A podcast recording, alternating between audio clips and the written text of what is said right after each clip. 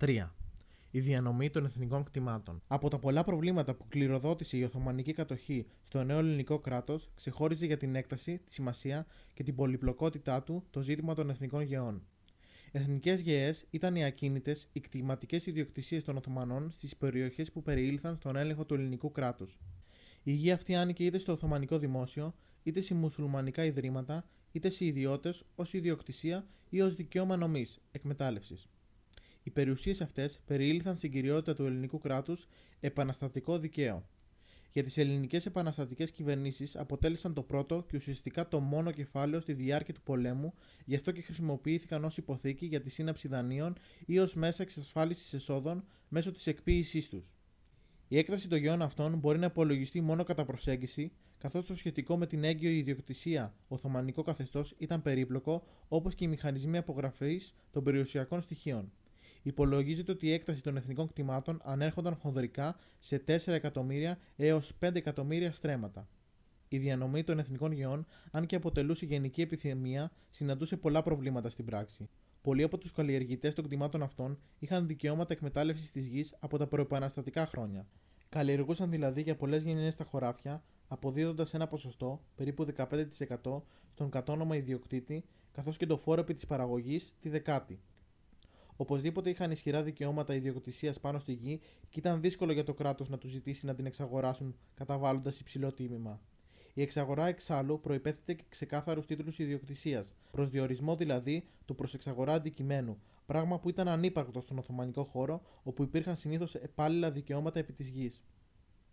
Από την άλλη πλευρά, στη Σεραιά Ελλάδα, ένα σημαντικό τμήμα των εθνικών γεών, που δεν ήταν υπό τον έλεγχο των επαναστατών στο τέλος του πολέμου, πέρασαν άμεσα στα χέρια ιδιωτών με απευθείας εξαγορά από τους Οθωμανούς ιδιοκτήτες τους σε χαμηλή μάλιστα τιμή. Έτσι, το κράτος έχανε την ευκαιρία της διαμεσολάβησης και της αποκόμισης προσόδων. Δεν ήταν επίσης σπάνιες οι καταπατήσεις, ιδιαίτερα σε εποχές ταραχών και κρίσης, καταπατήσεις που δύσκολα μπορούσαν να αποδειχθούν σε εδάφη με αμφισβητούμενα πιστοποιητικά ιδιοκτησίας.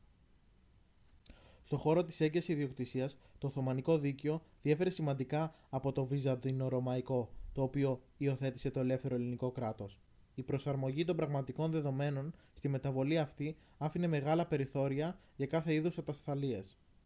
Γενικότερα όμως, οι τάσεις οδηγούσαν στον πολυτεμαχισμό των εθνικών γεών σε μικρές ή μεσαίες ιδιοκτησίες και όχι στη συγκέντρωση μεγάλων κτημάτων στα χέρια λίγων κεφαλαιούχων.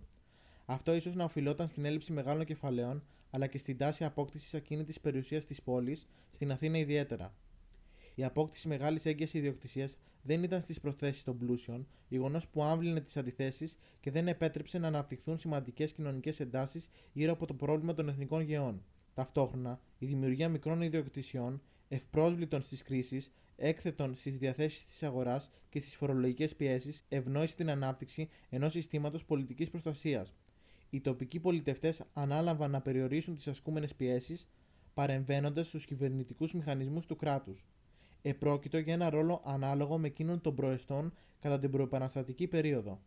Η οριστική αντιμετώπιση του προβλήματος έγινε με νομοθετικές ρυθμίσεις κατά την περίοδο 1870-1871.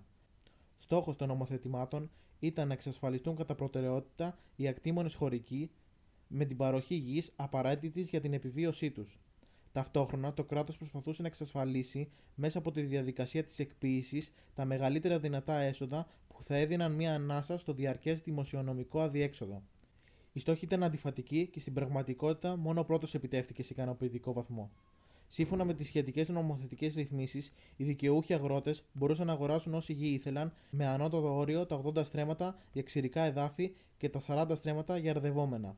Από το 1870 έως το 1911 διανεμήθηκαν 2.650.000 στρέμματα με 370.000 παραχωρητήρια. Πράγμα που δείχνει ότι οι φιλοδοξίες ή οι δυνατότητες των αγροτών για απόκτηση καλλιεργήσιμη έκταση ήταν περιορισμένες, αλλά και ο πολιτιμαχισμός της γης ήδη μεγάλος.